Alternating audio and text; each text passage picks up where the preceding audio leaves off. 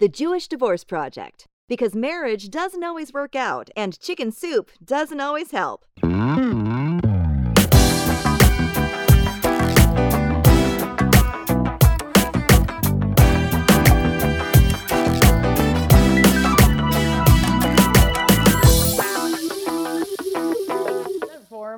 Um, but Speaking of moods, yes, doesn't it kind of feel like the country wants to get divorced right now? That like we've had four years, you know, whatever political party you're you're from, but we've had four years that you can argue were not great by any stretch of the imagination. And one party said to the other, We're done. That's it. You gotta go. And now it's move out day. we're so close to move out day. So close to move out day. What was move out day like for you? Did you move out? No, my ex moved out. My ex moved out and then moved back in. Um, I think he was advised legally that if he abandoned the property or abandoned the family, that there would be more legal repercussions for him. Um, so he moved back in, and then that was like another few months, and then he moved out at the in the end. Yeah. Move moved out out. I'm trying to mostly remember the guys that end up moving out. I have to check the statistics on that. Probably. Why do you think that is? I think it's a matter of wealth, something like that. Like the reasons why so many um, custody disputes end with child support on the on the part of the of the father. I think it's has something to do with income uh, and the fact that men generally make more than women, and and uh, uh, a father or a husband probably leaves the house and you know says she can have it because it's a matter of wealth and you know it'll help her out in that way and she shouldn't have to worry about going to buy a house or anything like that. That's the sense that i get. Although that's not a true statistic, i don't know that it's a true statistic and i have to That- look it up specifically. that men are more wealthy than women. it's not a matter of men are more wealthy than women although i, I wonder about that where the wealth in this country is gener is you know concentrated uh, if it is mostly amongst men or if it is mostly amongst women I, I'm, would have to imagine it's mostly amongst men just given the again given the income disparity and then also just given the way the patriarchal society has worked in that way to favor men. You know i, I- I couldn't honestly say but that's the sense that i get is that a, a- a burden of you know allowing the mother or helping the mother or the woman to live fi- in a financially stable place is moving out and giving her the house I think it's based off of two societal norms. So one is that belief that the husband or, or father makes more money so that he can go and find a new place, but also that the mother's the maternal um, more homebody and that Sure. she should stay in the the home that the kids are in and, and be there with them with less disruption. Which is interesting. Or is it that it's the person who decides to leave leaves? Either way. I mean i'm sure it could go either way depending on how you have to end up doing that. I'm sure some people end up digging their heels in and say i'm not leaving so you got to figure out what you're going to do. Because then they're all the i mean you got to buy someone out right? How does that work? Do you have the finances to do that? Certainly wasn't anything that i was in a position to do at the time right? And so i ended up leaving. That was a painful thing. I mean thinking about like just i don't know i kind of stepped outside myself and saw it, you know, like as my son might, in the sense that like my dad is leaving the house, and that was really heartbreaking. That was a What was move out day like for you? It was rough. Um, it happened in you know spurts. There was you know I I had a place to go, and so I packed some stuff up at one point and took it over and started moving in, and then we were on vacation, or at least I was on vacation with the boys, and I came back and I moved more stuff out, uh, and that was a rough day. Um, there was arguing and whatnot that went on just about property and stuff. Uh, nothing major, but it was uncomfortable, and it just made it even worse. And then you went into your own apartment. You had something set up already. Yeah, yeah, yeah. I rented a house in town. I wasn't about to move out of town or anything like that. I didn't want it to be more stressful than it was. I wanted it to be very easy. I wanted to maintain custody in a real easy and efficient way. And so I rented a house 10 minutes from the other one, and it's probably equidistant from the boys' school. And so it makes life really easy. And what was that first night like? unnerving there's no question about it. It was really unnerving. I, I, there's part of me that likes the feeling of moving into a new place. There's a sense of adventure and curiosity, and you get to set it up and be creative. And um, this was very much just kind of like a moving into a glorified prison. Ooh, a Yeah. prison. That's an extreme statement. Yeah, I tend to be emotional about things like that. Why but- did it feel like a prison? If anything, you were getting more freedom in in some way. yeah if anything i was getting more freedom i hadn't realized it at the time uh, but it you know it was i screwed up in some way and so this is the consequence of my actions and so Mm. here i am in this prison i don't get to be with my kids which is really the be all and end all of my existence you know I, I really love them i love spending time with them i love being a father and a figure to them and i screw up i try to learn from those mistakes and be a teacher to them as a result but that was just so devastating to me. It was it was kind of like this is the you know you don't get to be with your kids. Your marriage may have ended, but you don't get to be with your kids half the time. So your move out felt like a punishment, a Oh, yeah. banishment. Well, the whole thing felt like a punishment. What an interesting perspective from the other side. Yeah, because for you it probably the other felt side, like it feels like an abandonment. It feel no, it feels like an abandonment on your side.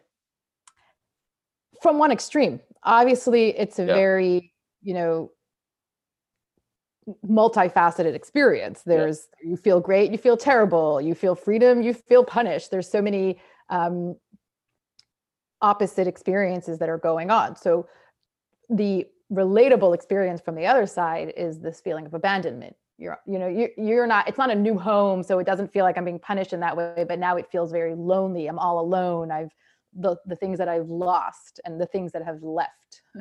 Yeah, that was certainly um there was uh it's funny about it. Um I was talking with a friend that was having a really low moment and I was thinking about um well people that I'd lost in my life, like friends that had died and whatnot, which can be real tragedies. Uh, and you know that it's funny because there was a sense of concreteness that I had to those. Like I was at those funerals, and for as difficult as it is to kind of see a body put in the ground and whatnot, there's a sense of closure to that, right? And you come to adjust to it. I, you come to adjust to a lot of things. It was funny how I described uh, my family as having just like left me, just as you said. Like there was this abandonment feeling about it.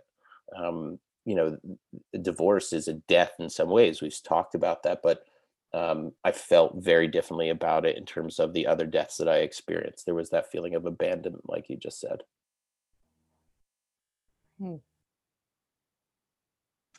yeah it's a hard it's a hard moment and just to go back to what you said before that there's a lot of people living in this the no man's land where they can't afford two two residences and they are essentially divorced very much separated very much not married but living in the same house that's a rough experience to be in. So how do you get along then? How do you you know reconcile after all that right? This is a country uh, we're going to have to figure out a way to reconcile. That's what mlk day i think is a lot about. It's about accountability. It's about reconciliation.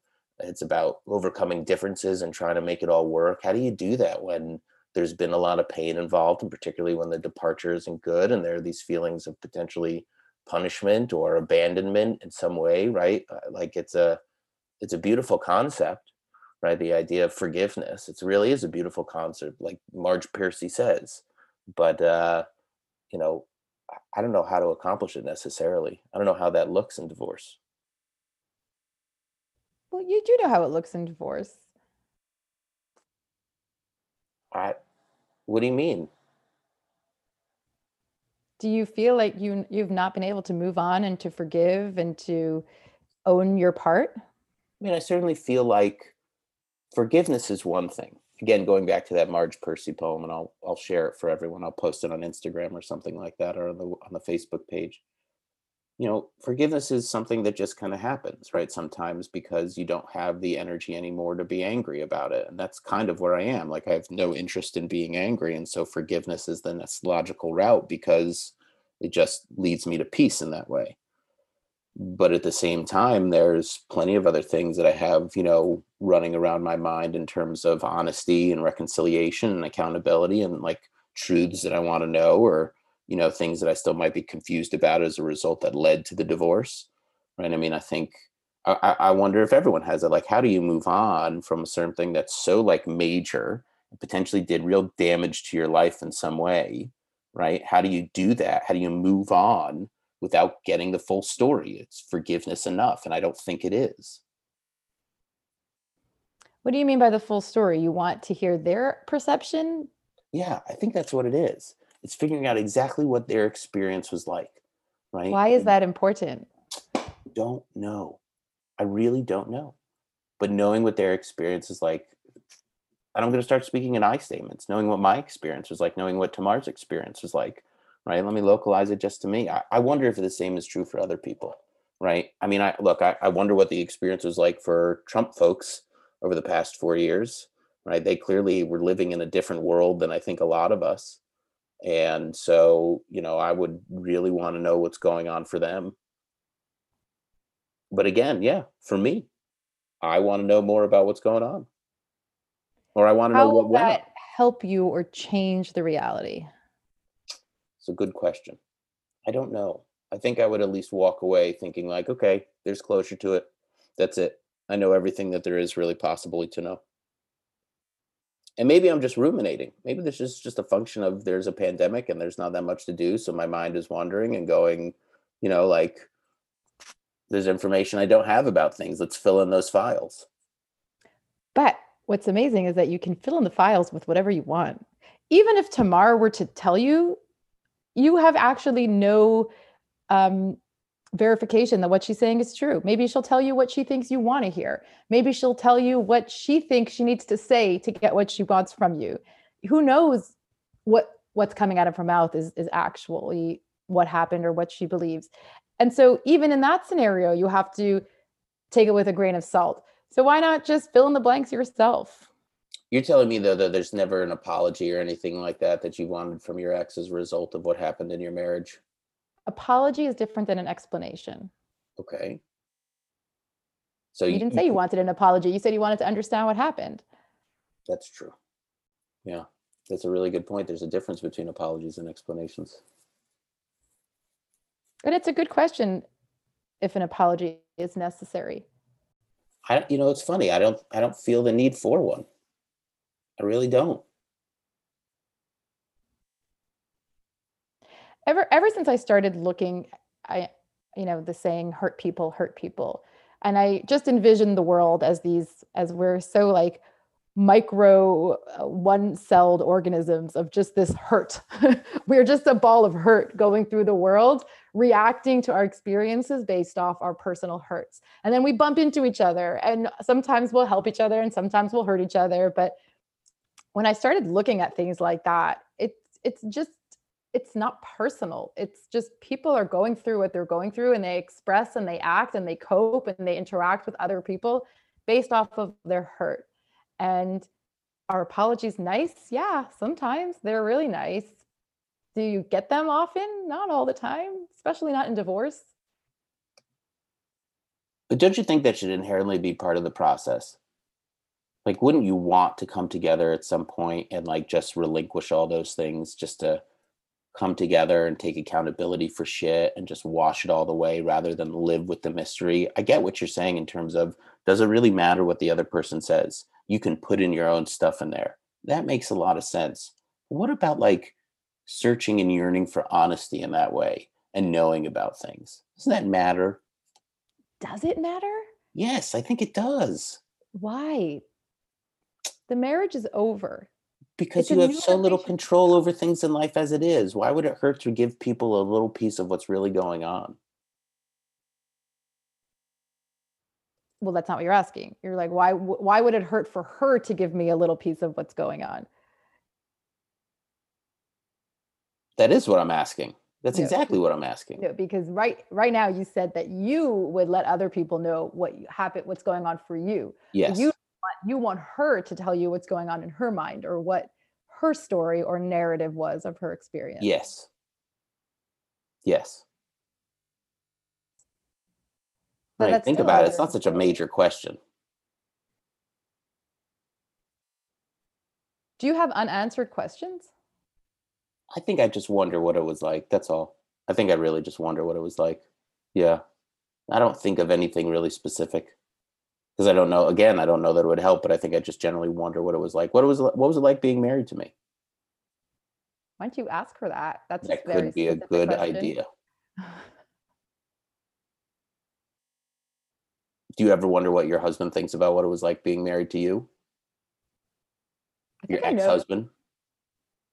I think first of all, I I know enough from what he told me in our marriage. I know what his issues and his challenges were, and I I know not everything, but I'm aware of things that I could have done better or I did wrong, and I can imagine what that was like to be, you know, in a relationship with that.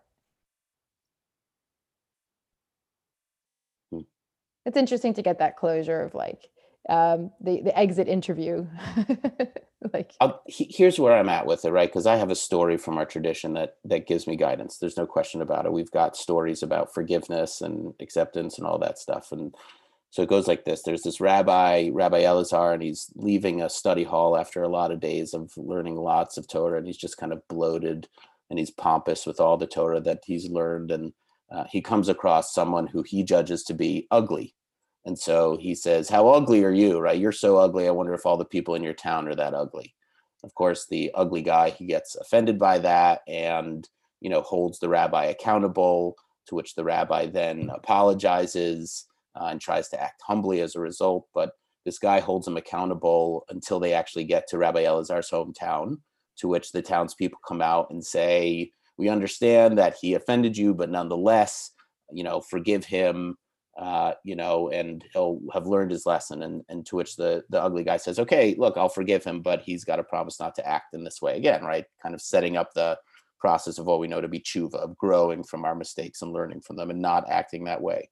And the lesson that um, Rabbi Elazar ends up teaching as a result of the experience is one should always be soft like a reed, and hard like and not hard like a cedar. Soft like a reed, and not hard like a cedar. Right? And so like the sense I get from it is that there's flexibility involved, right? That you can't be like so, you know, tied in and so concrete about how you feel about things that nothing, you know, that like you're never swayed about it.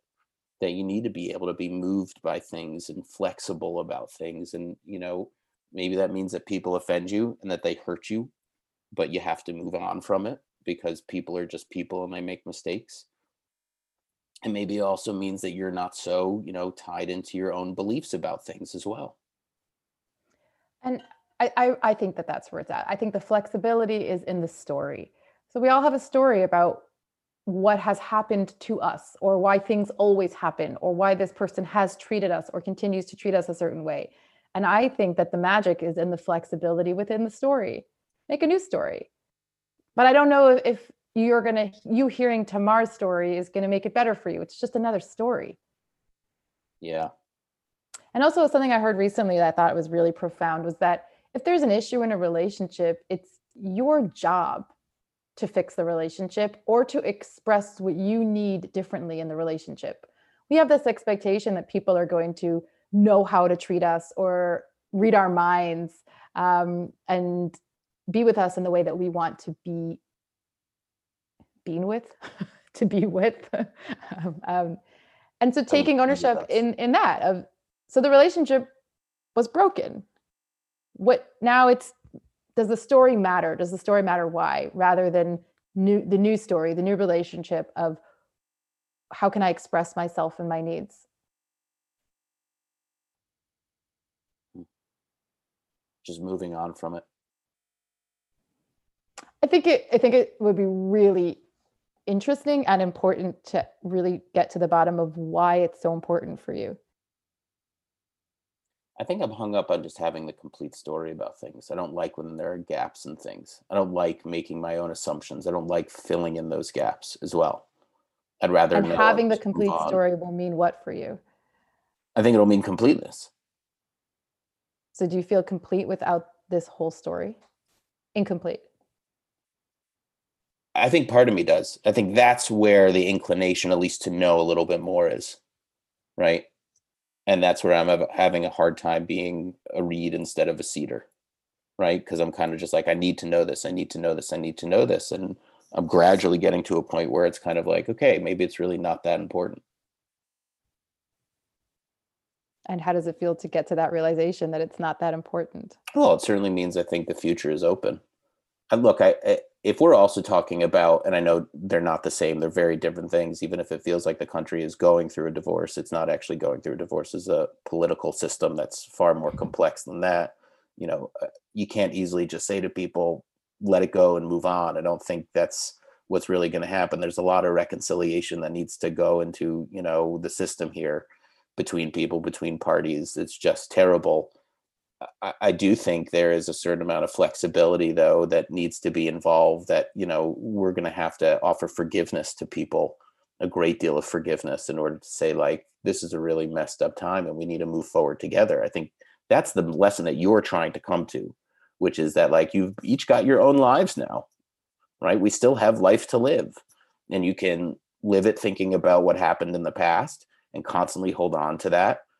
you know and there is a value to that i think there's a, a certain amount of integrity involved in that. I think you also damage that integrity by probably holding on to it too tight. Yes but you also have the question of what's in the past and what continues to be going on. So if you get divorced and there's still abuse that's happening and there's still an abusive relationship or a toxic dynamic you need to it's not just you need to let it go. Right. It's dealing with the issue at hand right that stuff needs to be dealt with I mean, you just think about how many things are so much more open in the future, right? That someone once taught me that forgiveness is an investment in the future. i like that It's an investment in the future. It's also a matter of not letting people live rent free in your head, right? If I'm constantly worrying about this, right? If I'm constantly thinking about like, what is it that I don't know, right? Then what am I focusing my attentions on in the present moment, right? How much space am I taking up in that way that could be used for other things, for other relationships that I want to be in, right? I think it's also might be a control thing of there's a lot that's outside of our control in a divorce and stressing out or worrying about a specific thought like what's the full story, what's her perception, what really happened is an attempt and desire to gain back control. Of if I think about it enough, I'll figure it out. Or Hmm. if I stress, I'll you know, I have control over it because I'm I'm I'm not letting it go. So I I'm still in it. And There's certainly an element to that. thinking. Yeah, I think it feels a little bit like a control thing too. Yeah, wanting to know and having that sense of control over the information, control over what happened in my life. Yeah, It's just it's just gotta let it go. let it go. Disney was right. Let it go. Yeah. Disney got it right. Oh man. Letting it go. Not easy. It, it's not easy. And especially when it's not a full separation. You we still have relationships with our That's right. you know, with our children's parents. It's not a clean, it's not a cut and dry thing. You have to manage it. Did you not discuss in your relationship the, the issues that you both had? Do you not have some understanding of what her perception was? As I think about it now, no. I mean, I, I don't think um, that we ever had a conversation like as we were going through a divorce, like what led to this. Um, I think I ended up making a lot of my own assumptions. Um, I know what it, what didn't lead to it, right? Like there was no infidelity, no abuse, no criminal activity, or anything like that. All the stuff that I think you would clearly indicate are, you know, reasons for a divorce. There's no question about it. Uh, it wasn't that way. So for me, I'm left with a lot of questions, and and you know, that could just be the way it is for a lot of people, and moving on is really just the way to go. Because there are circumstances in life, plenty more, where there's mystery behind them, and seeking to find out absolutely everything about them isn't going to help you either. It could be more maddening than it could be health inducing. Did you guys go to counseling? Mhm. And that didn't come up what the issues were? Uh, it was surprising, and I'm reluctant to share all the details that come out in counseling here, but um, it was surprising nonetheless. In don't without sharing the details, what was surprising? The w- wanting of divorce. Oh, okay. You mean that just kind of threw you off? Yeah. So it- it sounds like you're still a little bit reeling from the experience being so thrown off guard. I don't know that I'm reeling. I think that's if I was reeling, then I don't think I'd be really be able to move on in any other way, right? And go out there and date and meet other people or things like that, right? I, I'm certainly capable of that, and I'm not focused on this 24 seven. But I think My therapist said something like, "You'll never be over your divorce." I don't know that that's true, right? But I thought that was really Like you personally, or one can never get over a divorce. she meant it as one never really gets over a divorce. what an goes- interesting conversation. That yeah, it was it was kind of interesting. I love my therapist. Every now and then she throws me a curveball, which I really, you know, try to understand it. And so that was something that I'm still trying to understand because I, I don't know I don't want that to be true, right? I'd like to be past this at some point and go like, oh, okay, that was a blip. I'm trying to understand which he or she She. What she might mean by that. So what does get over something mean? Is it is there an impact? Yeah. So does it does she mean well, it would always be something that had an impact on your life? I I would agree with that. But is it always something that's going to be this blemish on your life and just something that you didn't process or I don't think she suggested that it was going to be a blemish. I think she was suggesting that there's always going to be pain because of the magnitude of it. disagree. And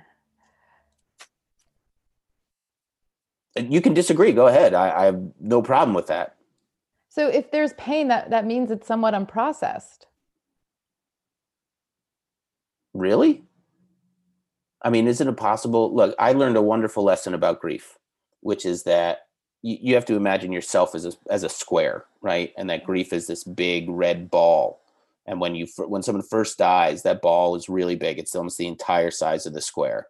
And Mm. so when it whatever you do, right, that ball bumps into sides of the square pretty frequently when you're immediately going through grief. And that's just how sensitive you are because that's the way grief works, right? You could be, you know, food shopping and in the broccoli aisle, then all of a sudden break down into tears because that's the way grief works. And over time, that ball gets smaller. It doesn't go away, right? It just gets smaller. And so it takes more time and f- it occurs far less frequently in terms of bumping into things and feeling sensitive about that grief and breaking down. And I think that's the point that she's getting at is that the ball gets a lot smaller, but it's still there. And so there will be things that will bump into it from time to time.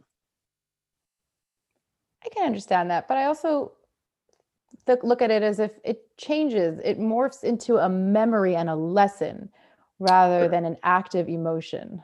Can't those also be twinged with a little bit of pain? And isn't that part of the purpose of it as well? That you recall the sadness or the pain involved so that you learn from it? That's what makes it the lesson. How Jewish. Thank you. I am a rabbi. Do not forget the pain. Even when you're at a wedding, break the glass and Do remember not the forget the suffering. You could enjoy a tasty challah on Friday night, but instead, you must put salt on it. um, what a what a Jewish concept. I need to think about it. That I need to give that some thought. Of is it is it one can never get over a divorce. I I just don't think it's phrased right. But- But is it no? I, I right. I, I don't think that's phrased right. I think process. You've used that word several times. Process is probably the right word because that suggests that there's just something there to you know think over. Uh, it's definitely not get over. Yeah. I think that's also what makes it an integrated, what makes us integrated people that like you are complex. You have different emotions about different things. And for as liberating as it can be, I'm not going to deny that. I feel liberated as a result of the divorce. There's lots of wonderful things that have come as a result of it. It doesn't mean there can't also be pain. The question is whether or not which one I think I choose to focus on, right? Like, sure, there could be a little bit of pain involved, but that's brought me a great deal of pleasure, right? No pain, no gain, as they say in the gym. There's got to be a little bit of a tearing of the muscle in order for it to grow. That doesn't mean that there isn't still pain there involved in it. But it's also a really important part of that is to understand why is it painful. So it Yes. sounds like your experience because you weren't prepared for it. There's a part of you that feels not good enough. You didn't do a good job. What did I do wrong? What what happened here? And so the pain is in not accepting or not understanding that part of yourself. that shadow of self-worth certainly comes up. Yeah. It probably does for a lot of people. What did i do when it's unclear why when one when one person kind of just wants out and it there, it hasn't really been clearly defined why. Right why wasn't i enough to sustain it that sort of thing. Why wasn't i enough? That's a good one that's a heavy one. that's a core belief i'm not good enough Oh, no question about it Oof. Hmm.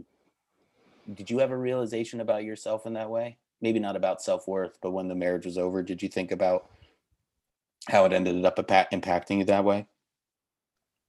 That's all I thought about. how, what do you mean? How it impacted my self worth? Well, if it wasn't self worth, it was something else, maybe. I don't know. I mean, everything is really how we interpret things based off our self worth. Um, it's really how it's really our experience of emotions is how does it relate to how I relate to myself. Um, so of course I thought about that, and there was a lot of pain also. I, I like I'm just it's been it's been a little bit longer for me, but there was yeah. so much pain and I, and like I said, abandonment and I wasn't good enough and um, you weren't good enough. there there was a lot of that too. Yeah, yeah, wow. So, what was the lesson that MLK taught us that we can take with us? Well, I certainly like the idea of uh, having dreams, right, and seeing a future where people can get along in harmony he also talks about the ideas of um, tough mindedness and soft heartedness, which ah, I take like a reed and a cedar. Yeah, like a reed and a cedar, which is why I take a lot of you know good inspiration from it. Uh, you know, tough minded to know the difference between right and wrong, right? What's fact and what's myth, uh, to know what's truth and what's false, but also soft hearted enough to love people right? To love them even if they're our enemy, to love them even if they call us if they cause us pain. I think that's a nice way to walk in the world. Smart enough to know the difference between things, but vulnerable enough to love people regardless. Oh, I think that's an excellent lesson on our more personal levels of divorce of yeah all of those things that you said are applicable to dealing with our own emotions and our feelings towards our co-parents i agree i agree in that way, can I share who our guest is next week? I'm really excited. Is that okay? Yeah. So our guest next week, folks, you got to turn in for this. We're having uh, co-author Ben Heldfond, uh, who co-authored the book Our Happy Divorce with his now ex-wife, and uh, he's going to be one of our guests. I'm really excited because he talks a lot about successful co-parenting and the trials and tribulations involved, and it's I think it's going to be a great episode. Yeah, he's great. Wonderful. So, uh, friends, this has been wonderful talking with you. Check us out on uh, Facebook and Instagram at the Jewish Divorce Project. And uh, you can also find us on the web. Where can they find us on the web, Sheva? At the Jewish Divorce Project.com, where you can find both mine and Noam's personal information if you want to be in touch with any questions, any answers to any of the questions that we brought here. Is uh, putting out to the world what do you guys think? Is divorce something that one can never get over? And what does that mean for you when you hear it? We'd love to hear your perception of that. Thanks a lot everyone. Have a great day